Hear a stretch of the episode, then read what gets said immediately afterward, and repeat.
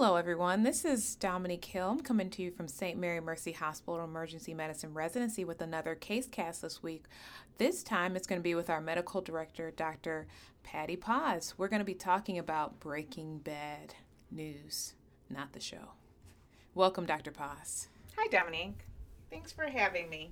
I thought this would be a great topic as sometimes this is not necessarily taught in medical school, and we learn hands on um, what works well and what doesn't work well. And I thought this would be a good opportunity to discuss and share with each other and uh, our listeners what tended to work for us in the past well. Okay. Uh, do you have a personal anecdote that made you think of wanting to do this podcast? Well, working with our residents, uh, I worked with one of the more junior residents recently, and I had to deliver bad news, and they just asked if they could come along and watch first um, because they hadn't done it in the past. And so that got me thinking that maybe this is something we should talk about more regularly. Okay. So why don't we start off by saying, um, by talking about what are what are the do's for uh, delivering bad news to our patients? Okay. Well, as you know, um, we probably in our emergency department we have a senior population so on a shift we're usually delivering bad news you know once a shift at least. Whether it is news of a death to family or news of a cancer diagnosis. But some of the things that i've found is that you have to peel the onion um, so to say. So you have to take it slow. Um, the best thing is to keep it very calm in a chaotic environment and go prepared. So there was a mnemonic that uh, I want to share that I use. I never put it in this specific order, but it's an interesting mnemonic called ASHES. So the ASHES mnemonic, A is assemble. So that's something that we do. We want to assemble our charge nurse. We want to assemble pastoral care if we have it. We're fortunate that we tend to have it and we want to assemble the family into a quiet area. Uh, have you had any experiences where you didn't have a quiet area ever when you were trying to deliver the news because the ER was full? Probably in residency, I, I think if it was pretty chaotic and there was just nowhere else to go, and it's not the most ideal location. No, I remember as a resident too, I had to do it in this little, almost like a closet area out by triage, which you can imagine at Detroit receiving was not very quiet. So yeah, I have a certain memory of that. So you want to find your quiet, most quiet area that's private, and you want to give undivided attention. So uh, sometimes even handing off your uh, your spectra phone might be a good idea, so you're not interrupted, and give it to the charge nurse or another colleague would be an idea. Um, and this is when the white coat comes on. So we sometimes will run around, we get warm, we're wearing our scrubs with our badges, but this is the time I always put on the white coat. It just, you know, shows a little bit more um, of a polished, and because these times are remembered forever by their loved ones, they are ingrained in their minds. So we want to portray the most professional and um, we want to be as considerate as possible during these so assembling. So we assemble either the nurse, the charge nurse, us, the resident, and then we want to introduce ourselves. So that's something I commonly do. First of all, to identify that I'm talking to the right patient's family, because as you know, sometimes people have similar names, and sometimes people are clustered into an environment where you're not sure who is who, uh, or if they're all with the patient. So I introduce myself and shake hands with everyone in the room, and introduce whoever is with me as well so that they know who they are speaking to and who their go to person is after the fact. Um, then the sitting. So, sitting down, you know, we by nature tend to not sit still, but this is a time that we have to actually not appear rushed and and sit and listen to them. So history is the H in it, um, and usually, have you found that after you deliver the bad news, you really can't get anything from the family as far as what occurred. Yeah, I found that I found that out the hard way. I, I tried different ways, and so people say deliver it quickly and deliver the news swiftly because you don't want to keep them hanging. But then you can't gather any information that would be helpful if you're not sure exactly what caused the code. So I found that if I don't ask the few questions that I do need, if I deliver it too quickly, then uh, I don't get that information that might be helpful. So, um, and then express, clearly express. So, what words do you use when you say? So, I was always taught to be very clear and mm-hmm. very direct. Do not use vague terminology like the patient has passed on. Right. It's like this is the time to be very direct and clear. So it's best to say the patient has died. Yeah, that's what, and it does sound harsh, but I agree. I've had people question when I've used the the terms that sounded nicer or not so harsh. I tried that early on in my career, and I would have confused like, "Are you sure?" You know, is there a possibility? Is there, you know, a chance of those people that come out of their coma? And so that's that. I've learned that you have to be very, very clear and use those words. And then I end it with the S, the ashes with the S, uh, which is sympathy. So do you do any like I tend to kind of touch their shoulder and uh, you know just kind of say I'm here for you and then I usually will leave the room shaking hands and saying, you know, my deep our deepest condolences. We're here for you. Do you have something kind of that you use as well on the exit or like the on the exit? I will kind of touch a knee or touch a shoulder, I'll try to gauge the situation. I will offer my condolences as well, and I'll say I'm sorry for your loss. I will offer pastoral care mm-hmm. as well in case the family is religious. Right. And then I think you're right. It's very important to give that family space to process what has just been told to them, right. and just uh, letting them know that we are still here for them if they need mm-hmm. anything else. And I use that verbiage too. I say we're here for you during this most difficult. You've never, you never usually expect these situations to happen, but we're here for you. And then I usually like having the charge nurse with me so that if I do have several people to see afterwards, they can, and I say, and she is here to let you know what the following steps are. And then kind of it, I pass the baton over. And so it, it gives me, you know, a, a nice way to exit without looking rushed. Um, so that is something that, have you ever had, I have had this situation where I've delivered the bad news and suddenly people start throwing things.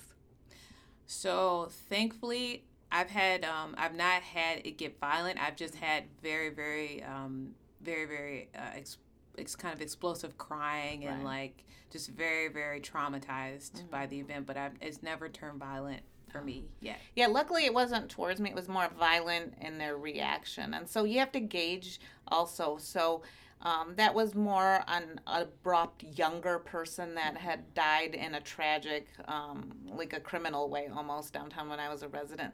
And so we had that, we saw that quite often when that would happen. And so what we would do is we would have security come with us in those situations. You have to gauge your, your um, audience too and see, you know, how their reaction may be because they might already be giving you the clues that it might become violent by before you even walk in and so it's always important to protect yourself and bring security in uh, so in terms of adding a couple of my own do's one other thing i've i've uh, noticed is to try to use layman terms mm-hmm. if you can just to try to explain it as if you were talking to a child because yes. the medical terms will just kind of confuse the patient's family um, the other thing is, like you said, bring security with you if need be.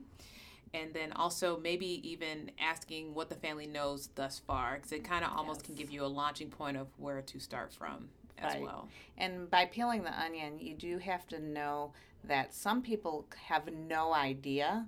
And so I've found that what works is because they're so desperate to know are they alive or dead, and they're they really have no clue. You have to almost walk in somber with the with the uh, visual clues for them to know that something bad has happened because you don't want to suddenly drop the bomb that they're dead without them kind of getting a clue. So I usually come in, I look somber. I'm not smiley and jovial. I, you know, look very, I try to, as if I'm paying respects when I walk into them so they can kind of gauge, and that kind of helps them over that those few minutes get prepared for unfortunately the bomb that's about to drop the bad news and so usually they can tell by the body language. And I think that helps because when you're just doing it completely out of the blue, I think people get upset more. Okay. All very useful information. Now, why don't we move on to the uh, the do nots when it comes to tackling or delivering uh, bad news? Do not delay, because we have uh, experienced people complaining that if they are delayed in the waiting room um, to be brought back, that that is definitely a dissatisfier. They want to know right away. So as much as sometimes it's human nature to not want to do this horrible task. This is probably the worst thing I think we do in our job is delivering bad news. It's one of the things that you can't really get used to because um, you hear their stories or the how many years they were married, and it personalizes something that wasn't personal a few minutes prior in the resus room. So delaying it is, is a don't, um, and not taking the time for it. This probably takes more time than than we really, you know, have, but we have to make the time and try to pass off somebody watching our section and making sure that the patients in our section are okay. We do need to dedicate this time. I found from um, being the medical director that some of the most beautiful letters that we receive from people are not from those slam dunk, like we're high fiving each other that we saved a life. It's from how we handled those deaths. And even just recently, it's how we handled those deaths with compassion, we receive so many kudos, thankfully, um, and it, it really makes a horrible situation uh, better, even for the providers, because it takes a toll. And I know a particular provider recently had a very young death, and the letter that the husband wrote was made her day because it was such a uh, draining experience emotionally. And so that is also um, taking the time um, in layman terms. I have made that mistake. I agree. I've made the mistake of speaking the medical jargon as we do naturally and not really think of it as medical jargon because we assume that people understand it and then you can just see the deer in the headlights uh, look as well. And I think those are like the main don'ts that I've found. The delay is the one thing. Um, in pediatric deaths are a whole nother beast. That is emotionally, uh, you know, exhausting to everyone in the uh, department. The everybody needs a debriefing after that for sure. Uh, and everybody usually is grieving along with the family in those those instances. But I think that the lasting impression is to take the time with the um, everyone involved and just sit there and sometimes just listening to them tell you about their loved one who has passed helps um, helps them as well. Okay. Uh, one more don't that was passed along to me by one of our colleagues. Uh, something he observed when he was getting bad news for a mm-hmm. family member was that the team seemed to want to rehash and take a history and physical, mm. like take a mm-hmm. history mm-hmm. of the of the patient, like what had happened like leading up to these events, as opposed to just Telling like you said, uh, not delaying and just letting them know what had happened at the end of the resuscitation that the patient had died, which was our colleague's family member. Mm-hmm. So, I, and I think that's important too, mm-hmm. to like not use this as a time for you to gather right. what information you need right. in terms of trying to figure out maybe trying to figure out what happened mm-hmm. after the fact, but really right. trying to give the family the closure that they are wanting, waiting, waiting for, yeah. have been waiting for. So, I agree. I agree. We've seen so many different, and I don't think there's one one good way. You do have to test, um, you know, who you are talking to. But I think that in all instances, you know, being as compassionate as we can be. So, closing remarks, Dr. Paz, you said be compassionate, don't delay, sit down, make eye contact, make sure you know who you're talking to in the room, mm-hmm. and um, also introducing yourself and also giving that family space to grieve and letting them know you are there with them during this tough time. Yes. Anything else you you want to add?